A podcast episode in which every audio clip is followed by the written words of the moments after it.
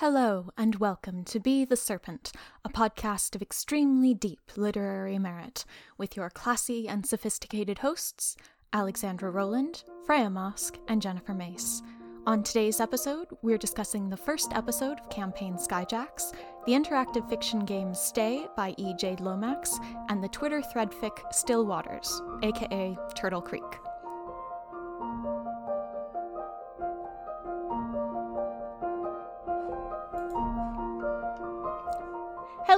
And welcome to episode 79 These Newfangled Toys. I'm Alex, and I have created an RPG system. I'm Freya, and I have written chatfic. I'm Macy, and I've done audio fiction. We are three red-headed fantasy authors. And today we're talking about some new forms of media and how technology has intersected with them, and uh, of course, the relationship between the author and the audience, and all of that good stuff. Very on brand, I think, today will be. Uh, but before we get into all of that, what are we reading, fellow serpents? It is the holidays, sort of. so I have been reading even more than usual, and have also been eaten by a television show, which is unusual for me. Amazing. So I reread um, a hit romance novel called Untamed by Anna Cowan. This is a historical romance. It is the queerest hit romance you will ever read in your life. It is doing some very interesting things with gender roles, gender presentation. It's full of feelings. It's a bit unrealistic even by the standards of a regency historical but you kind of just go with it and accept what it's doing and i think it's amazing and i think most of the listeners of this show who are at all into romance would enjoy this one i also read drum roll please an arc of the chosen and the beautiful by Nghi Vo Ooh. Oh, we're all so very jealous of This you. is the Great Gatsby thing, right? Yes, so I also did a reread of The Great Gatsby for the first time since high school. I could remember very little about it because I read it in high school. Yeah. and not being in America, we didn't really dig into the whole American identity, American dream thing, but we oh. still read it. And I have no memory of the context whatsoever. So I reread that and I reread it concurrently with reading The Chosen and the Beautiful. So I could see exactly what Nghi Vo was doing in terms of reusing scenes, reusing specific pieces of the text, uh, bits of dialogue. But this is a magical retelling of The Great Gatsby, focusing on Jordan Baker, who in this version is a magician and an immigrant. She's a um, transracial adoptee, and it's very queer. And it's doing something very specific with how it interrogates the original text. And it's out in June 2021, and you should all read it. It's really good. June of this year, because it is now 2021. January 1st. Uh, yes. January 1st everywhere, apart from Australia where it's January 2nd. Correct. It is. Yeah. 2021 is already old news here. Well, fine. Fine. what else have you read? I Freya, also read- From the future. A book called These Violent Delights by Micah Nemerever. So there are a couple of books called These Violent Delights that came out uh, in the latter half of 2020. This is not the Romeo and Juliet Shanghai retelling one. This is the other one. Uh, and this is a queer dark academia kind of set in the 1970s in America. It's not magic, but it's quite dark and about obsession and a very uh, toxic, obsessive friendship, which turns into a relationship. It's like if you took a Patricia Highsmith novel and took all of the gay subtext and exploded it up to make it text and then added in some of the secret history and a lot of murder. It's really good, but quite dark. And mm. it's very intense in terms of the emotions and the portrayal of someone who really doesn't like themselves at all. and that can be tough for me. I often don't have a lot of patience for that, but something about the way it was framed and the way it was written, the writing is just amazing in this book, really, really worked for me. So that's a mixed bag of books. And in the mm-hmm. last three days, I have oh fallen God. headfirst and have now watched 30 episodes Wow, of the Hikaru shit. no Go C drama remake. 1 3 or 3 0? 3 0. Good God. lord, Freya, you've really been binging that, huh? For fuck's sake, somebody on the Hikago people on Twitter was like, but it won't take you that long to watch because Frey- ask Freya how long it's taking her to watch. And I'm like, do not come into my home and speak to me of the speed at which Freya watches video shows because when I was trying to watch Untamed with you, I had to download episodes and watch them on the bus to work to keep up. I can because you are only do shows by binging when I have free time. I understand I'm going this, back to work in two days, so I have to finish it before I go back to work and run Oh, out of free God. Time again. Here's here's the shocking thing. I was also watching the Hikago uh, Chinese drama, and I got up to like episode six, and I am the one with all the free time. Anyway, for people who are not Ah. aware, Hikaru no Go was originally a manga and anime, which I never actually read or watched, but I know that Macy has talked about on the podcast quite a bit. It was Macy's first formative fan. Macy- Macy's formative fandom, and this is a retelling of the same story but set in China, and as a live action drama. And it's essentially about a young boy who gets possessed by a haunted go go board and a very beautiful and petty bitch of so an, an ancient Go player who just really wants him to play a lot of Go. And and of course, it's a drama, so there's a lot of really interesting side relationships and friendships, and it follows him from childhood through to high school, through to becoming like a young professional Go player. And I haven't finished it yet, but I've been really enjoying it. It's got all of the tension that's in a good sports anime, but instead of sports, it's a board game that everyone takes extremely seriously. It's kind of a sport. Extremely. It's kind of a sport though, in the same way that chess is a sport. Chess is a sport. Chess is Oh a yeah, sport. no, so it's treated very much in the Yeah. world and in the narrative as a sport. Like the narrative is Yeah. exactly the Right. same, uh, Right. but it's still a board game. Anyway, I, I've been really enjoying that. I'm very amused that it's coming out the same time as the chess show. yeah, yeah, that's we have true. an episode about that board games. Well, ooh, I don't know. Anyway, I'm I am on the verge of I'm sure getting Macy to dive in and join me in this particular drama hell. But Macy, what have you been reading meanwhile? Darling listeners, Macy watched an episode of the stupid Chinese version of Hikaru no Go last night. Yay! With a large mug of mulled wine. I hate you all. Ah, it's fine. There's so if you watch this, darling listeners, there's a lot of throwing up in the first episode. I watched about half of it on mute with like my hand between me and the TV screen because Macy doesn't like that. But I got through it because of the power of friendship.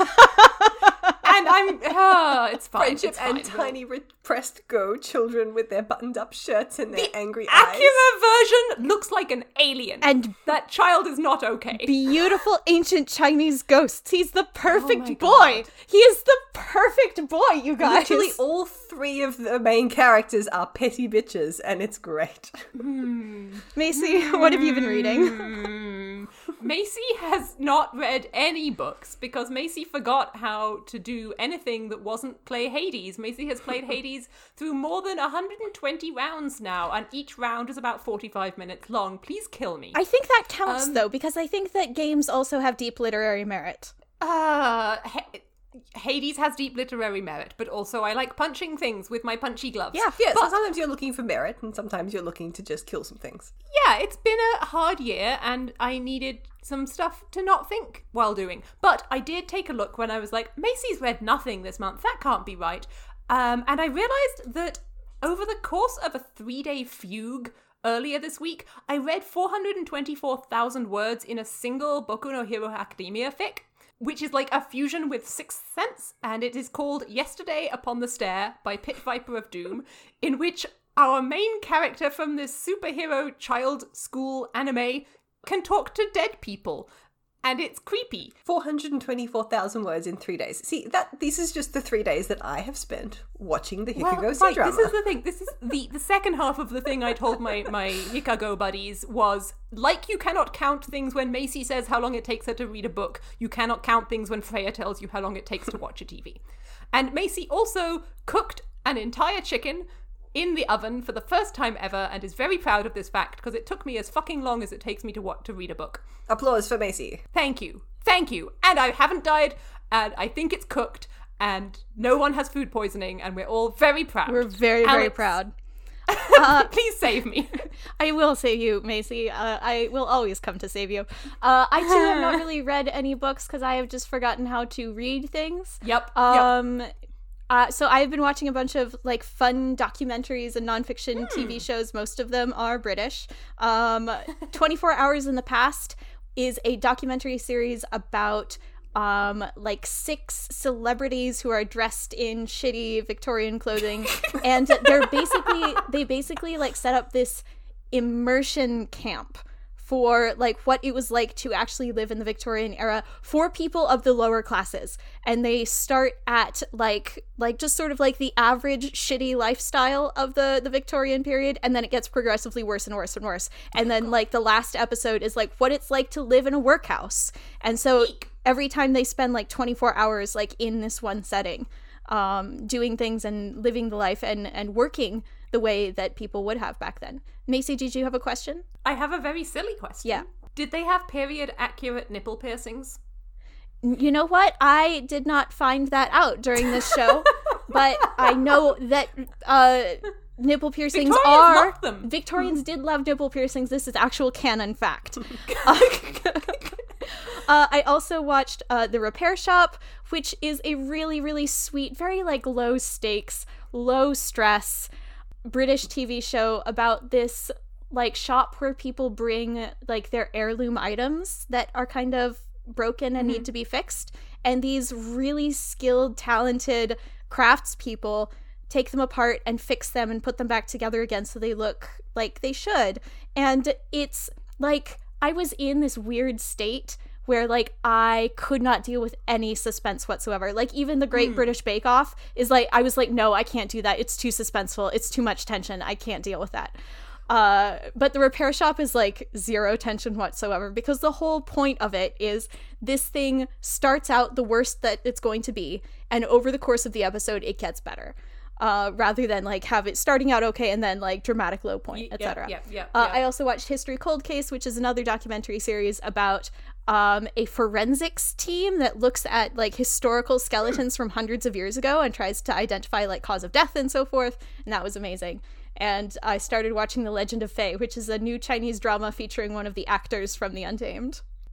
that was it. And Macy Well has done. some news, I believe. I have.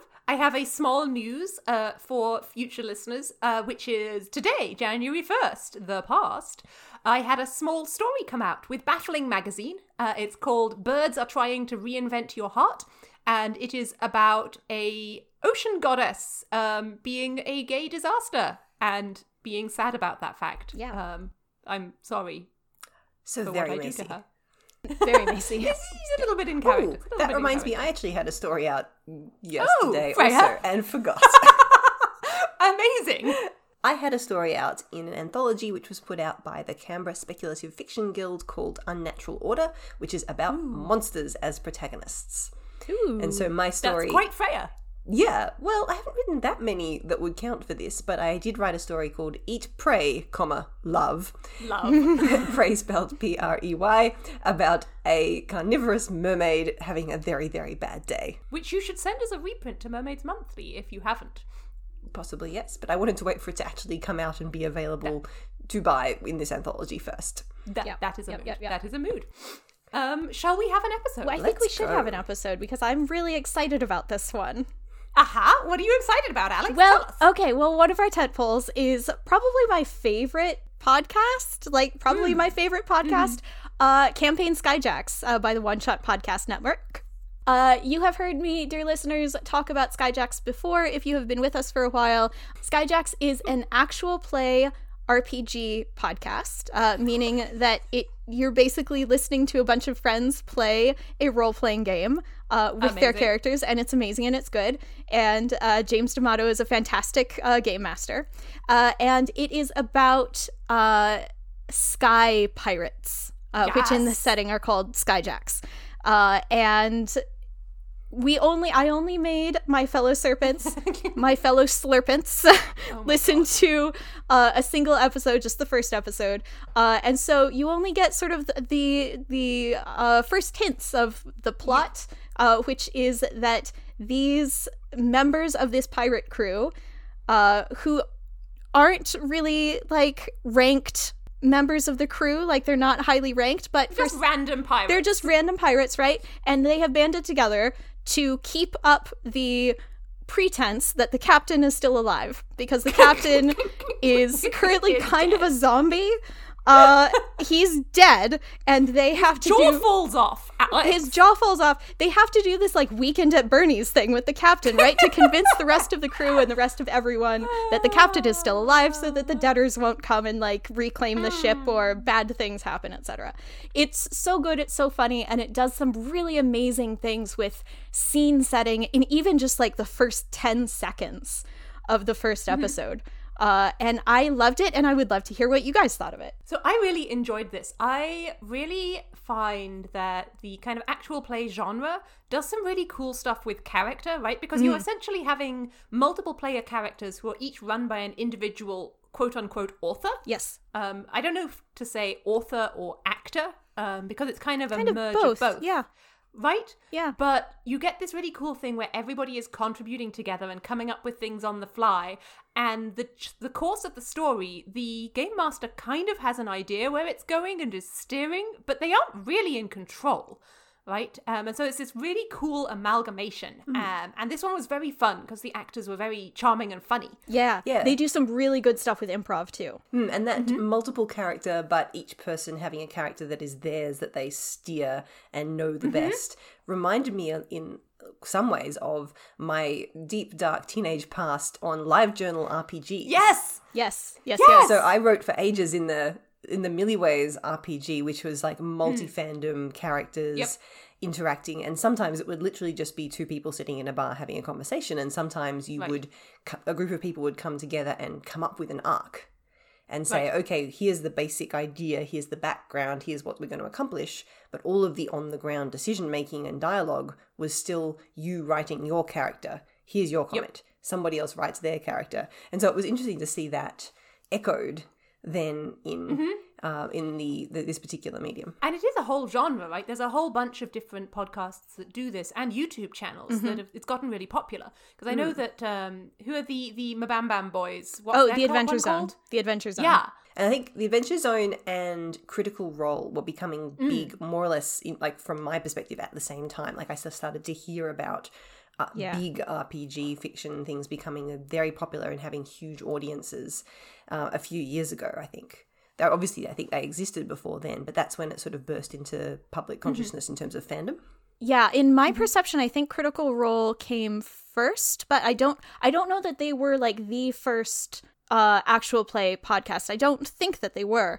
Um Mm-hmm. like I'm pretty sure like podcasts have been around for like a dozen years at this point. And so Mm. like it's not a new thing to be doing this. But I do Right. I do get the sense that we are seeing more and more like actual play podcasts and that Mm. it is something that that the audience really enjoys and hungers for because I think that like you get the sense of sitting at a table with your friends and Mm-hmm. like getting to participate in that sense like even if you're not participating directly in the game you're participating in kind of like the parasocial relationship that's happening there you know Well, and I think that it's really interesting looking at this and asking is like a comedy improv show is not a story, right? It's not meant to be. Um, these are stories to a degree, but how does a narrative arc work when you're kind of learning how to fly by missing the ground? Right, right. Because looking at it from the perspective of the game master, which is the closest thing that we have in this medium to a quote unquote author, like Right. you have to put a lot of trust in your players, I think, to like count on them to be engaged with the story and to take agency in the story and to drag the story ahead. Um, because the game master can't be the only one saying, like, okay, here's what happens. Um, what do you do? Um, like it can't just be reaction. Like the, the players have to have like impulse and drive and to keep the motives of their characters really central in their hearts. Um, and I think that can be very compelling. And there's a balance if you are playing just for yourselves versus playing for an audience. Yes. So I think Oh, when bet. when you were seeing the Adventure Zone play out, the balance arc especially, it began as just here's a fun thing that we're going to play among ourselves. We're putting it out as a podcast. We know there's an audience because th- they are very good at playing to an audience, uh, but there wasn't that sense of there is a narrative arc that we are working towards until a little bit further in once Griffin had actually come up with an overall narrative arc. And I found interesting in Skyjacks rather than the game master just plunging the characters and the players in and saying, okay, I kind of know what's going on. Let's improv from here. You mm-hmm. got the, a great sense of a lot of work had been done in the background before we even hmm. got to the very first scene. All the, the players had an agreed upon backstory that they knew and that they were deliberately withholding from the audience, the listener, mm-hmm. in order to drip feed it in the most interesting and narratively satisfying and or amusing way. Like every character knew that we are weakened at burning the captain was the mm-hmm. background, mm-hmm. but the listener doesn't know that until you get halfway through the scene where someone's jaw has just fallen off. Right. Because it's, it's not just we're playing for ourselves, it's we are collaboratively telling a story to an audience. And it reminds me, you talking about it like that now, of how it felt to be putting together a pitch for Serial Box with a bunch of friends, uh, which I, I did a couple of years back. Um, and that sense of almost being in a writer's room. Uh, which is something I think we'll talk about a little bit later on. Yeah. Uh, like the collaborative um, thing between people for a TV show, um, and how what you put on the page isn't everything that you've talked through necessarily. Mm, Absolutely. Right. And it, it was surprising to me, the only other actual play podcast that I've listened to is The Balance Arc of the Adventure Zone. The extent to which this one, especially at the beginning, focused on very careful syntax in terms of the language of film. Like, we see this, we zoom in on this, we cut to this specific image. And that is very much that is a story delivery. That's not a that's not improv. That's not a game being played. It's a here is where we want you to look. Here is the vision we are specifically eliciting. And now we will draw a card and do some improv. Right. We are making a movie happen in your head and it's it's really cool. And like besides that there's also the element of music because especially in Skyjacks like uh, the Adventure Zone did a some really really cool stuff with music but it never quite got to the level of the music is all, almost an extra narrator in the way that it does with Skyjacks.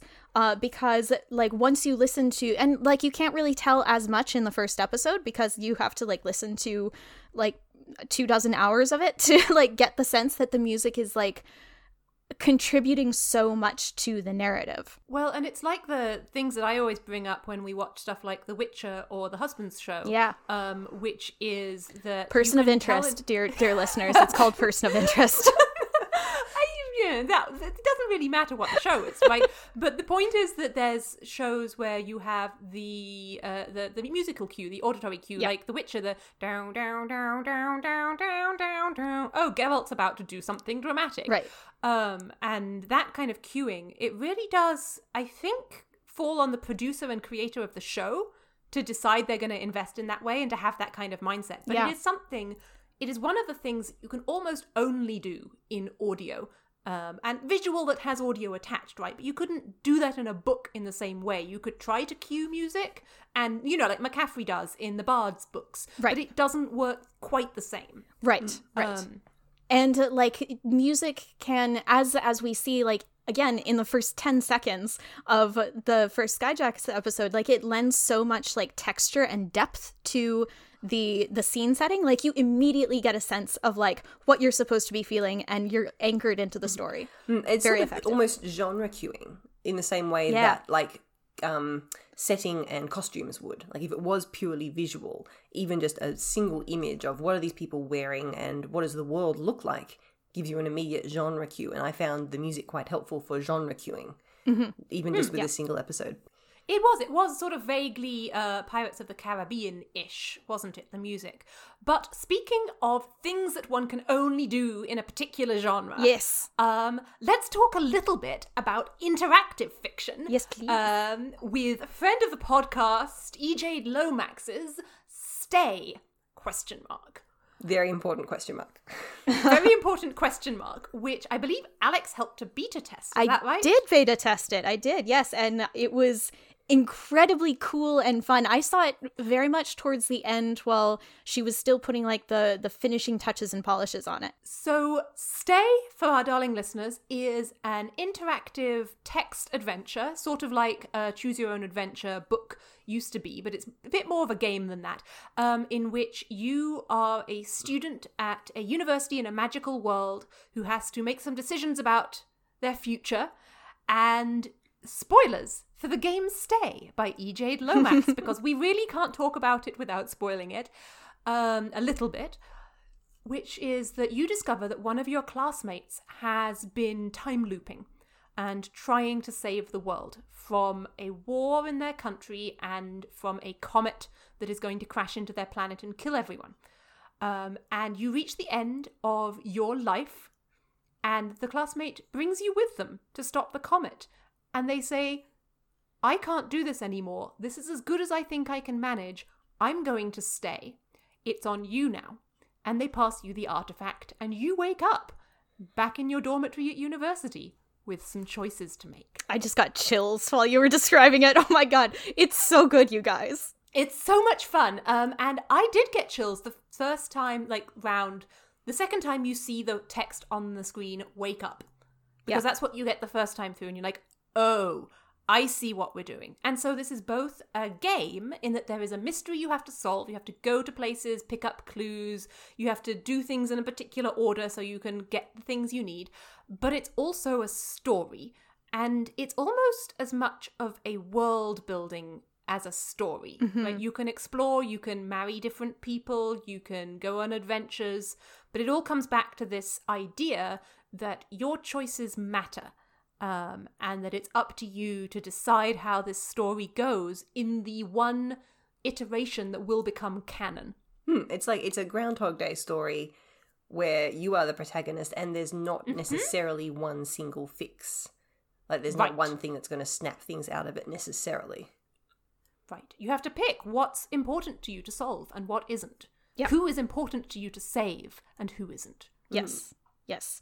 Um, and like the thing that was really impressive to me was just how intricate it was it was built. Um EJ Lomax did an incredible job and I told her about this when I was beta testing. Like I she we we kind of like sat down to have a conversation uh to like discuss feedback and and so forth and she was like, "Oh, did you get to this storyline?" And I was like, wait there was there was a whole storyline i missed Oh, yeah. because i thought that i was being like really thorough and like trying to get like everything because that, Mm-hmm. that's how i was and am with choose your own adventure novels like when i was a kid Is- reading yep, adventure yep, novels yep, i used to page. yeah i used to just like start at the first page and just like read it quote unquote out of order cover to cover because i wanted to get all the storylines so it was it was like incredibly fascinating to me to discover that i had missed storylines What did you miss? I don't remember what it was, and I don't think that I got it when I was uh, Mm. replaying. I think it had something to do with uh, finding the jewel in the forehead of one of the lions. Oh God. Did you do that? Alrighty then. No, I did not. Yeah, well. See, see, this this kind of debrief reminds me, and again, I'm going to compare this to a completely different type of narrative medium. Have you heard of the live action theatre experience Sleep No More? Vaguely? Very Okay, so vaguely. this is a play that is run in New York, and I went to it on Halloween in New York a few Oh, years God. ago, which was uh, it was great, but also it was very crowded because everyone was A like, "Let's do it for Halloween," and it was packed. Mm. But this is a play that is run in a warehouse, so there's multiple stories, and what happens Mm. is that the actors, who are mostly doing dumb show, there's very little actual speech, walk through the house and do the play. And so there's like a fight scene in this room at a certain time, and then there's hmm. like a dance scene in a, in the ballroom at this certain time, or there's like you know very extravagant sort of dumb show things, and it's loosely based on Macbeth, but with hmm. elements of like I think film noir and like some other things. But the point of it is you can go anywhere in the house at any time. And But if you, can't happen to more than one intersect with some of the story being told, great, but you can't be everywhere all at once. Yep. And you can, if you want to, just wander through and like pick up books and read the props and like find letters in drawers that give you more of it. And it was fun. But at the same time, like you would have to go and do it huge amounts of times to see everything. And Yeah. and people do. People people go over and over again. And it's actually I went with one other person and we deliberately like refused to do anything together. We were like, let's just split up. So Yeah. apparently I think the way to get the most out of it, if you can only do it once, would be go with a relatively large group. Like about six people, and like uh-huh. follow different actors, and you can you can choose. You can follow just Macbeth, or you can Yeah. follow mm. You know, just somebody else, or you can just stay in a room and see what happens in that room, or you can just be chaotic and go wherever you want. That's amazing. it's sort of like an escape room, kind of. Sort of, except like there's, the, the point is for the literally just to experience and to work out. Right. Like you will only ever see a bit of the story, and so you have to either piece it together with other people or go multiple times. And so talking like talking about Stay with, with a group of people who have all played it sounds very similar to that. It's like, oh, which storylines did you get? What decisions did you make? How did you experience it? Well, and it is very fun because I, I'm friends with Emily on, on Tumblr, and people will send her asks saying, you know, what's the fastest that someone has solved it? And she'll be like, well, six, five or six runs, but it's not a good ending. Um, Or, you know, how many times have you gone through? And it's very clear that people are approaching this in very different ways. And I think that that's a fascinating aspect of interactive fiction, which is how much of yourself you bring to it as an audience member. You're not passive, You- you're kind of shaping the story. Yeah, are you in it Right. to do a speed run to win and find the solution? Are you trying to complete it? Yeah. Are you trying to finish it? And even even Yeah. playing it a few times, you got I very much got the sense that that wasn't the uh, the best way to do it. Like you know, if you want to experience it as a narrative, then the best quotation marks way to do it is to play more times and see more of the world and get more story. I full disclosure have been a little bit more quiet in the discussion of this because I played it three times three loops, got nowhere near solving the puzzle, and then had to close it because I do not get on well with interactive fiction. and Macy has kindly described this in the dot points as Freya's anti choice agenda. Because I live to help. because you do live to help. This is not anything against the game. I really enjoyed the writing style of the narrative. I could see exactly what it was doing, and I thought this is a really cool idea and a really fun story. But I It's just not a medium for you. it's just not a medium for me. It's why I don't like playing video games mm. either. Like mm-hmm. I don't find video games relaxing. Even the ones that are just like just explore the world, just just have fun. Like e- that's almost worse because I get huge decision making fatigue from my day jobs, mm. Yeah. and yeah, yeah, and yeah. then I come home and write, and writing is just constant decision making. And so if I am turning to some form of media where someone else is providing the narrative, I do not want to have to make another decision. My brain just immediately goes into job mode and is attempting to like come up with this, you know, decision making algorithm branches and was like, okay, how, what is the best way to do this? And I find it intensely stressful. That makes sense. So not for That me, but a lovely game. Well, and I wanted to bring up something that a friend of mine, I think it was Kat Manning, um, said at a convention a long while back about interactive fiction, which is that one of the benefits of writing interactively is that you get a degree of audience buy in because you've given them agency, which gives people a sense of culpability for their choices, right? Um, and for me, that really hit me in this uh, story where there is a point where you need some information that only exists on a drowned city at the bottom of a lake. And the only way you can get down there is by destroying a dam. And there are people living below the dam. And you're in a time loop, right? The time loop is going to reset. Those people will not have died when you wake up again.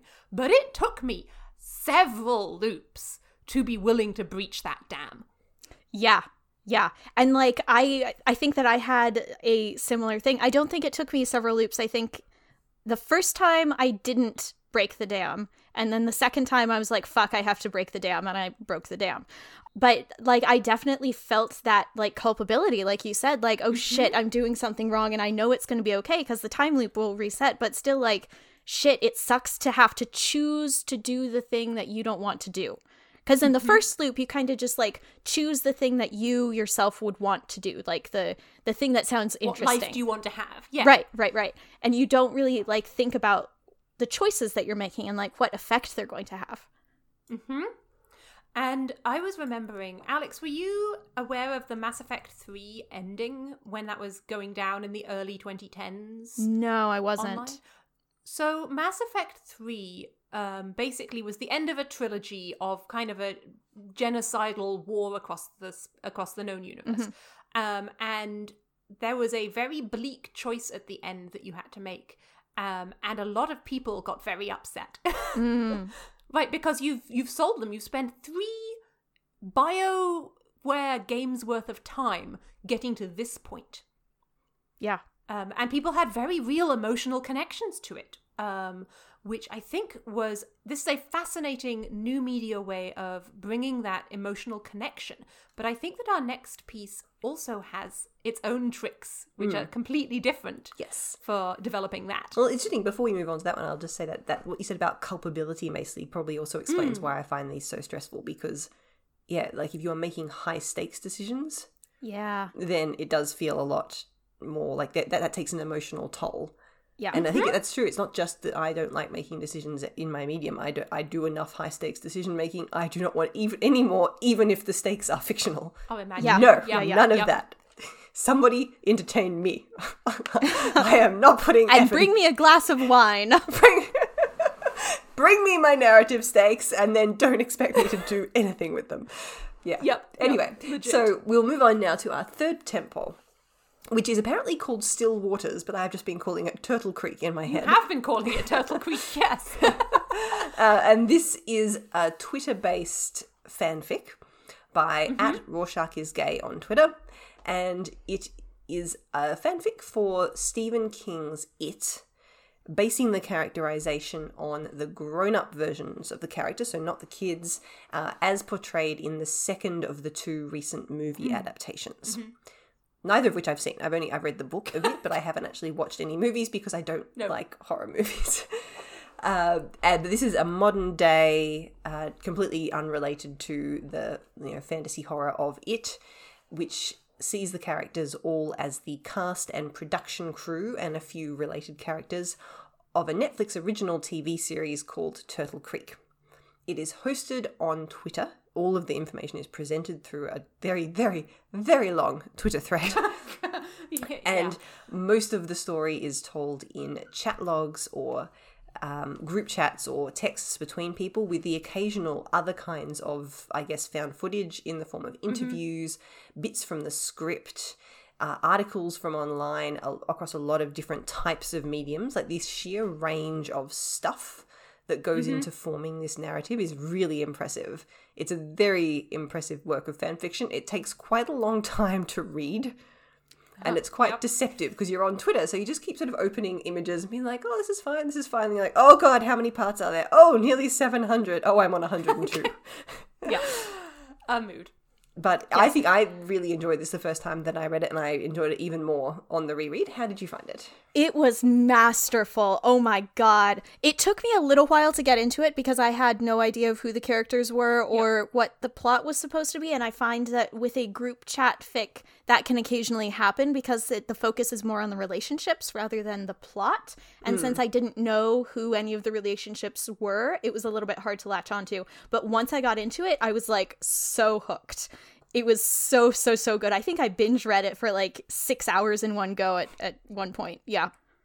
It's very funny though, Alex, because I think that you and I both paused at roughly the same point, and you came to me and I went to Freya and were like, I'm getting really stressed out by this one character. Yeah. Are they going to be okay? Like, is this going? to Is it okay if I just read the first two hundred? Yeah. Like, I was like, do I have to read all of this? Yes. because there's a lot and also so it's um it's a fic that deals with some fairly um strong topics including you know parental abuse spousal abuse um infidelity coming out homophobia um and you know learning to like who you are as a person Yes. in the wake of addiction and um breakups and all of this and being so- vulnerable. yeah. Oof. Yep. Yeah, and it's very it's it's powerful. And I think that it makes you work a little bit to piece together exactly what's happening between who because Yeah. there, there's no prose right? So you don't ever get to see the body language. You don't ever get to see the inside of people's emotions other than what they say in chat. And i think that that um it's similar to how uh, sci-fi and fantasy readers want some confusion in their world building. They want a mystery to pick apart, uh, to feel like they've solved something, right? And I find that you have uh, things stick deeper and hit harder if you have to work for it, but you also have to convince the audience that it's worth it. Yes. and that's a hard balance. Yes. Yes, And yes, yes, because yes. it's a fanfic, and we were all reading it, not having seen the movie it's based on, so we were all approaching this more or less as mode. original fiction. Uh, so I think for a lot, lot of people, the body language and how these people relate to each other and talk to each other would be part of the background knowledge. So they would be starting Well, off on a slightly higher step. They only have one movie's worth of content. So like I bet there's there's interactions and things that are happening here that just aren't mirrored in canon. Oh no, but if you want to think about like how does this person talk, how do they hold themselves, you know, Sure. how does that dynamic actually play out when they are together in person? That would be some background knowledge. And I think if I Mm-hmm. was doing this purely as original fiction, you would want to front load with something non chat based. Sure. Like a Vanity sure. Fair article or something that gives that actually does more of personal prose about what does this person look like, how do they hold themselves, how do they talk, because that's what interviewers would describe in an mm, article right, like right. that. But because this was based on a movie and it's transforming not just the characterization there, but it, they used a lot of the behind the scenes production photos and photos oh, from this cast who are in a movie going to Comic Con or like doing behind the scenes production stuff and hanging out. So the fact that you have this group of actors who made the It movie are now making a TV show together, it means you can actually transform not just the ideas of the story, but you can transform some of the behind the scenes stuff, which is really clever. Yeah. Mm-hmm. Yeah. It was super cool, and that they they recast some of the characters as the writers and producers, right? Mm. Yes. Yeah, so that was also really very interesting. Yeah. Um, Yeah, I thought it was really good. And so, how did you find the idea of it being delivered on Twitter? So, this is something that doesn't necessarily have to be on Twitter, I don't think. Uh, a lot of these new media and sort of chat fix that are delivered as screen caps and things are, but they don't need to. Like, this could have been posted on AO3 as just a whole lot of images or even just like chat logs. Yeah. How did you feel about the way the story interacted specifically with the platform in this case? So that's a really interesting question. And so Twitter is a quote unquote microblogging platform. And I think that, and this story and the way that it's told is told in as a micro serial, right? And so if you put it on AO3, then you would have to update it in larger chunks. Um, whereas with this story, I mean, I think while she was doing it, she was updating it with several tweets per day, each of Yeah. which usually has between three and four uh, images attached to it, which are the images of the chat logs, uh, the screenshots of the chat logs. Yep. Um, but the possibility is there where you could update it with just one at a time, which makes it a little bit more like tiny, tiny amounts of serialization. Well, so here's the thing about AO3. Yeah. Um, AO3 doesn't host images. That was what I was going to say. Right. So there is a technical limitation, which is I have been frustrated many times to go to a fanfic with art embedded and find that the art embedded is a Photobucket logo. Oh God, we've all been there. right. Um, and so AO3, back in its conception, lo, these many years ago, made some decisions about what they were and weren't going to host. Um, based on the fact that you know they're a charitably funded uh, organization that has to pay for their own servers, they don't host images, they don't host audio, and th- I believe they don't host audio, and they don't host video. Um, and you know people are concerned about this because where do you put your fan vids uh, that Right. won't get tossed? Um, but so for me, I do think that technologically, Twitter is probably the best place to host a long series of images. Yeah, it's taking You know? advantage of big social media's hosting money for Yeah. our own purposes. Mm, and, Om beca- nom nom. and because a lot of them are sort of screenshot sized images, like it's like you're looking at somebody's actual phone, it is more or less designed to be read on your own phone because the mm-hmm. images are the right size, mostly, unless you get to some of the interviews and articles and things like that. And because it is, as you said, Alex, microblogging and there are so many installments, it's very easy to stop whenever you want. You just have to bookmark that tweet and then you can go back and pick it up. Well, as somebody with poor hands, um, the, the the clicky clicky clicky, Yeah, uh, the it was clicky, clicky. only possible because I have a touch screen laptop. That's true. There is a Yeah. little bit of an ex- acce- there's definitely an accessibility issue, um, and especially like, can you imagine attempting to do like the alt text for something like Oh, this? Like this would not play well with screen readers at all. No, no, no, no. Well, I think I should note that we are 45 minutes into the episode and we're still on our tent poles. Well, we're just having a good time. We, we are having problem. a good time. Before we move on, though, I did want to say I thought it was really cool that Turtle Creek is such a story about being closeted and having secrets and coming to terms with yourself that is told through the exposure of personal texts. Mm, right? That you are being let mm. inside the secrets. Like, there's a really cool marriage of the meta. Yeah, yeah, it feels very voyeuristic. The theme really marries mm. really well to the format, which I thought was extremely cool. Mm. And the deeper you get into it, the more that is Yeah. the sense. Like some Yep. of it's articles that are public, but then you see someone's therapy notes. Yeah. Yeah. And the first time you see that, you get this, oof, okay. Like I'm really deep in this this private life. Yeah, Yes. there, there is that whole that whole metatextual theme, but also like story theme of like exposure versus vul- vulnerability versus like the secrets that you keep private or in your private life. Yeah, yeah, yeah. That's a and also- really good note, Macy. Thank you, but also consent. Um, Also what do you consent, yeah. reveal? What do you consent to reveal, and what do you have revealed against your will?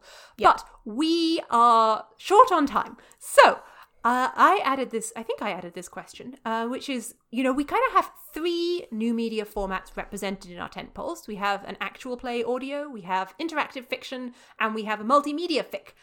What do they have in common?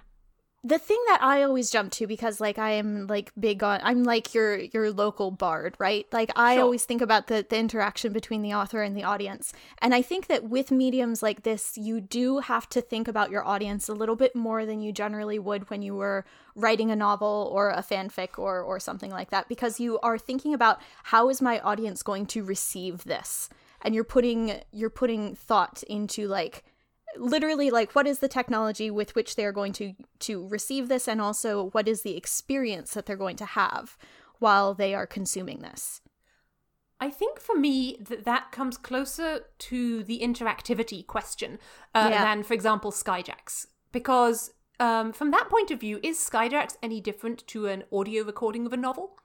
yes i think so because i don't know if i can answer it now coherently i feel like this is a question i might have to think about but my instinct is like yes it's different no i can't tell you exactly why right now well, I think uh, for me, the difference is that if you're doing an audio version of a novel, it's the same as like, you know, you have a paper version of the novel, Yeah. you can have an audio version, you can have a version of it in an ebook, but it's still just about the words that you wrote.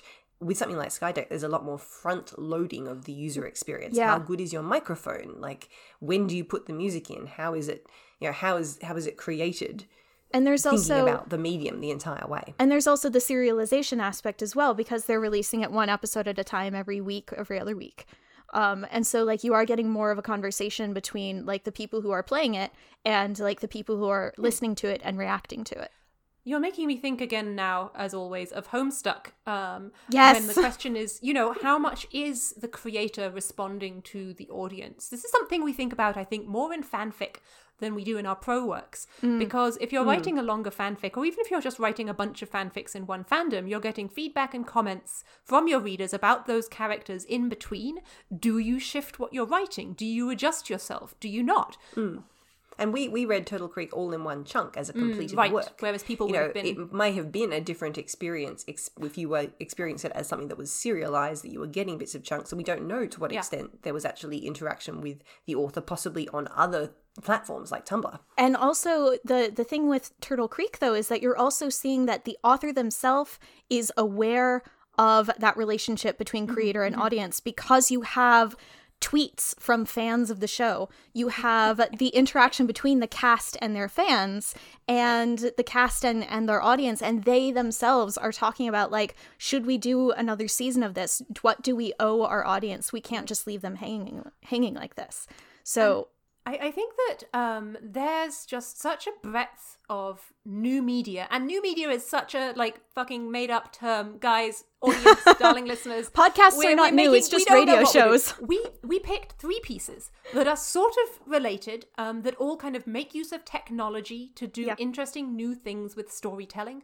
But um, I think that there's just so much more. There's so many different ways of approaching this, um, and I wanted to talk a little bit about some other new media formats. yes, like Blaseball. Yes. Like, Dear Alex, Slurping. I explain to me, please, how Blaseball is narrative.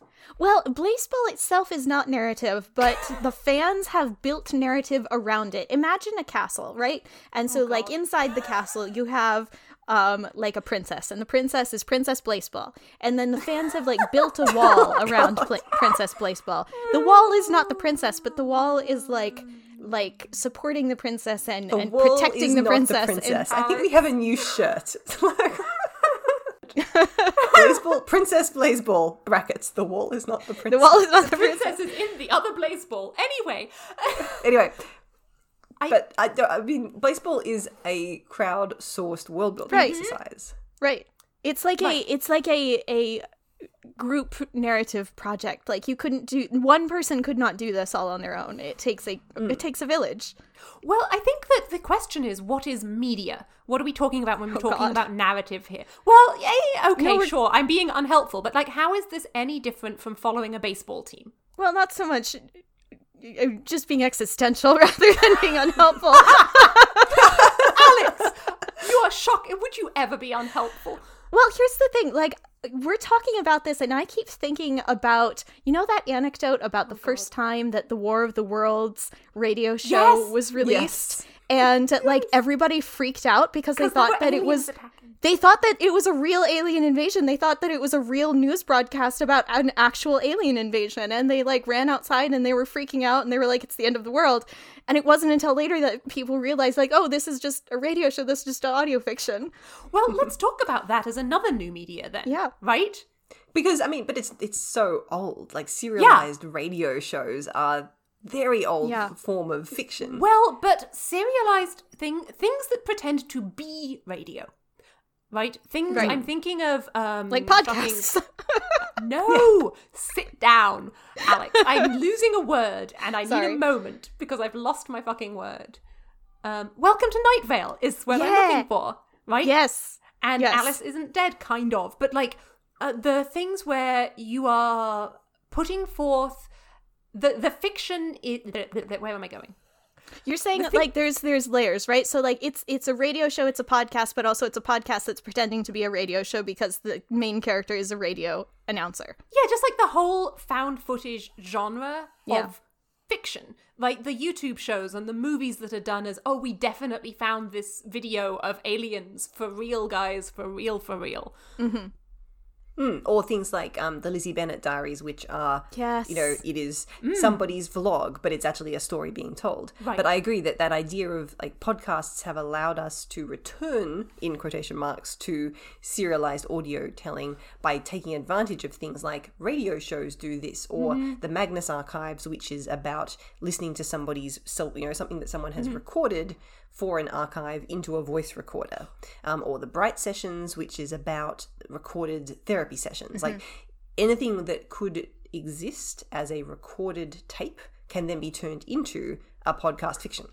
And you're making me think uh, that all of this, really, what we're talking about deep down, is the proliferation of broadcast media to infinitely many people. Right? Right. Suddenly, any three jackasses with some shitty microphones and too much time on their hands can make a podcast. Can be in your ears. Yay! We're really sorry, and we promise to stop poking around in there. But guys, it's kind of waxy. You should really look at that. Um, what? That will be your end of episode compliment for today. your earwax is very. Anyway, moving on. Um, Well, that, yeah, and then there's also platforms that are designed to be spread to as many people as possible that people have then somehow used to make fiction, even if that's not what they were designed for, Right. like Vine, R.I.P. yeah, press F in the chat for Vine. press F for chat. Yep. And TikTok. Yeah, I mean because. It is. It's radios. Radio fiction is no longer controlled by the BBC and Channel Four and Channel Five, paying for you to broadcast the fucking do do do do do do do do do do do do do, which I don't know the words for. Um, I don't know what you're talking about. Okay, nobody continue. knows what I'm talking. The, our British listeners will know, and no one else will know. I'm really sorry, scribes. I don't think I don't think you can solve that one. The Archers. Thank you, Macy's brain. Belated, but The Archers was the the play I was thinking of. Okay. What were we talking about? I was going to say, Oh, the proliferation of media and Yeah, platforms the- and, and how it removes yeah, so it's not. You're right. Anybody, anybody can make it, but also, and anybody can make something that is then collaborative. So TikTok has that duet function. That means you can have somebody else's vi- um, Vine, somebody else's video, and then you can react to it or mm-hmm, record mm-hmm, something else mm-hmm. on top of it. And there have been people doing like mini musicals with multiple casts where people, anybody can build on something that already exists, and it's collaborative storytelling through a completely a medium that was never really designed Yeah. for Right, that. I mean, it's exactly like what you were talking about earlier, because all three of us did live journal role plays as kids, right? And that was uh, Briefly. live journal bad at it. micro blogging pla- blogging platform was not designed for kids to fuck around doing improv comedy and drama on, and we did anyway because it was cool. But the thing is, like, that's I love this so much because it just sh- goes to show you, like, how no matter what technology you hand a human being or a group of human beings, they will eventually hack it in order to use it to tell stories, and that's just so cool. So it's super cool, and I want our scribes to link an article, a talk by the pinboard guy called "Fan is a tool using animal," uh, about what happened when Delicious fell apart and pinboard guy made a rash promise on Twitter and ended up with a 25 page fan brief in like an hour. Oh, I remember reading this, but I don't remember much about what it was about. Just I remember going like, "Oh, fandom is so cool." You should definitely go read that, though. I remember it being a very good article. All right, so in our last few minutes, Yes. um, Yes. I wanted to pose a craft slash personal question. Mm, mm-hmm. So when we were doing our ones at the beginning of the episode, we each discussed which of these particular forms of media we ourselves have either used or mm-hmm. written. And I wanted to ask why were you drawn to that particular one, mm-hmm. that particular type? What about it appeals to or suits your personal approach to narrative? Mm. Macy, would you like to go first? Sure. So I'll say two things pretty quickly then, because one thing, the first thing I will say is I adore participating in interactive fiction, and I think it's super, super cool. I cannot write it. Um, because in my mind, at least, um, interactive fiction benefits on a person who builds their skeleton from the plot, um, not from the character in my mind, there is only one way forward because it's all driven from the interpersonal decisions and, and character choices, right? So trying to improvise and have multiple paths and forking and branching doesn't work with my brain so well. But I've done audio fiction a couple of times because I come from poetry. So when I'm writing, I'm always thinking about the rhythm of my sentences. And so I have a piece that's out with Cast of Wonders a long while back called A Cradle of Vines. I have another piece with Glittership that will be coming out eventually that I recorded. Um, and so, like, audio translates really easily, but also serial audio. Um, I like improv writing, right? And so writing something that you're doing in smaller chunks and figuring it out as you go along kind of appeals to me from that perspective. Hmm, Interesting. that's interesting because I don't listen to audiobooks at all. It doesn't suit how I actually process a story. And so when I'm writing, I do have a sense of the rhythm of my sentences, but I'm never actually thinking, what will this be like as an audio book? I mean, because kind it's of not same. never how I'm going to be processing. Like, it. I'm not necessarily thinking of it from that perspective, but I'm always. My sentences have to taste right in my mouth, or I'm not done with Yeah. them. Yeah. Oh no, I understand that. Yeah. I get that. For me too, I I, I do get that. Yeah, for me, uh, so I re- mentioned that I made an RPG system, and I think that I'm really fascinated with that because I love actual play podcasts. I think that they're fascinating. Um, I, as you know, dear listeners, have big thoughts about oral storytelling, and I think that actual play podcasts are kind of like the closest that you can get in the modern day to witnessing oral storytelling happening live right in front of you and other than to go out and actually like see it right? Um and it is so fascinating to watch this kind of magic trick happen and yes i know that macy is going to say that alex you hate stage Yes, magicians. hate i stage do i do hate stage magicians because they won't tell me what the trick is. Yeah, um yeah, but in this case like i i can see how the trick works because i too am a storyteller. Mm-hmm. uh so i think rpgs are are fascinating and cool and and i want to i want to do that. And It's- you may see more of that very very soon dear listeners. because that's bad radio, Alexandra. say what They won't see anything because we're on the radio. you may hear more about that very very soon dear listeners. Mysteries. You said something really cool about like evolution um and that just made me think that you know actual play is kind of like people picking up it, it, it plays with the mutability of story. You give people Yeah. clay and it's almost like a fast forwarded version of the thing that happened to the story of snow white as it got passed around different people's hands. That's really cool. I like that idea. Thank you. Yeah yeah Freya? Freya, you don't get out of this. I have Freya. thoughts about chatfic as well, and I'm wondering if you share them because I just wrote a chatfic myself. Well, I am thinking mostly about the only book I've ever hmm. written that included group Yeah. chat and texts as part of the narrative, mm-hmm. which is a novel that I think only Alex. I think so. Yeah, I've read pieces, but I haven't read the whole thing. I've read the whole thing. It's Yeah. good. Yeah, so this is this is a contemporary romance novel, which is not going to be out for a while, if at all. And it felt I enjoyed writing the chatfic because number one, writing contemporary just felt very almost like writing fanfic. Yeah. Like it felt mm-hmm. like certain parts of my usual creative fantasy writing brain could just turn themselves off. Yeah. Because I didn't actually have to be constantly inventing Yep. How people talked or Yeah. thinking about the historical context. It could just be if this was a group chat full of queer millennials, of which I am a member of as a queer millennial, um, how would these people interact with each other? And it became a really fun and very quick way to develop character voice, um, but also to um, portray how pe- a group of people code switch. Yes, yes, yes, yes, Sure. yes. How is Yes. how is our protagonist when he is interacting with his friends in group chat? Yep. How is he when he is texting with the love interest versus what is his actual narrative voice like when you are reading prose? Mm. So for me, I like doing an entire fic in chat would be less interesting. Sure. Like I think you could still do it. and I'd be interested to play around with it and make it more or less of a part of the story. But I found it a really good character breadth mm-hmm. exercise. And also it's just fun. Yeah. Like it would I could do a whole lot of jokes and a whole lot of very quick scenes that didn't necessarily add a huge amount to the plot, but gave you a bit of a breather between like emotional prose scenes.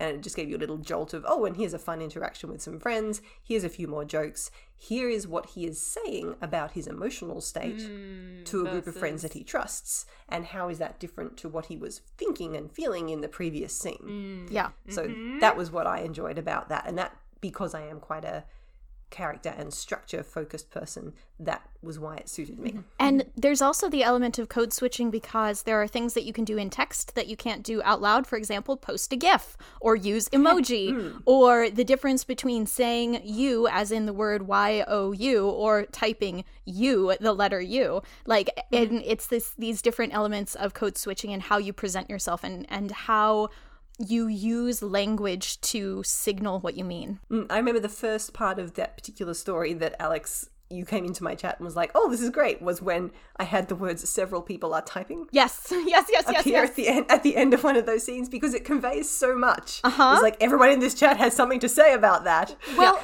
and what you're making me think about a little bit now is wondering what a secondary world um, chat fic might be like that wasn't necessarily Twitter chat or anything that we would conceive of as chat. You know, the the the pigeons that fly around the abandoned towers of Val Morgoth. Um, Yeah, you know, because it's so context well, dependent. but and, that's like, the thing I was just. like that's why it doesn't work for me is because I'm constantly worrying that the context that I'm reading and writing it from is not going to be the context that my readers who are from different places, who are different ages, are going to get from it. Do they know the difference between you and you? Do they know what that emoji about the Right. peach means? Hmm. And will they in 5 years time? Yeah, yeah. But I think you can do that. Even, like if you are paying attention to the world building, you can convey it without having to explain it all. Like I have never interacted on a Discord gaming like chat, but there were bits of Turtle Creek that were like two teenagers Oh, chatting over like a gaming Discord, and I was like, I can instantly recognize this as something that I am not part of Right, that yeah. has its own cultural mores and like shorthand and languages and i think that would be a really interesting thing to invent like Yeah. to come up with a whole group of different platforms and then try to convey that context just through how people interact on them. Well, and I think for me, I would have to do that even with our platforms today. My brain would not be able to turn off that, and so it wouldn't be relaxing for me in quite the same way. But that's really cool. we really have to stop having an episode. I do have to force us to stop talking now, even though we are having so much fun with this episode and we could go on for hours and hours more. Yes.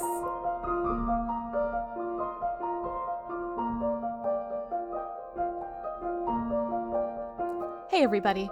Thanks for listening to this episode of Be the Serpent, a podcast of extremely, extremely deep literary merit. Ah, it was so hard to make ourselves stop talking for this episode.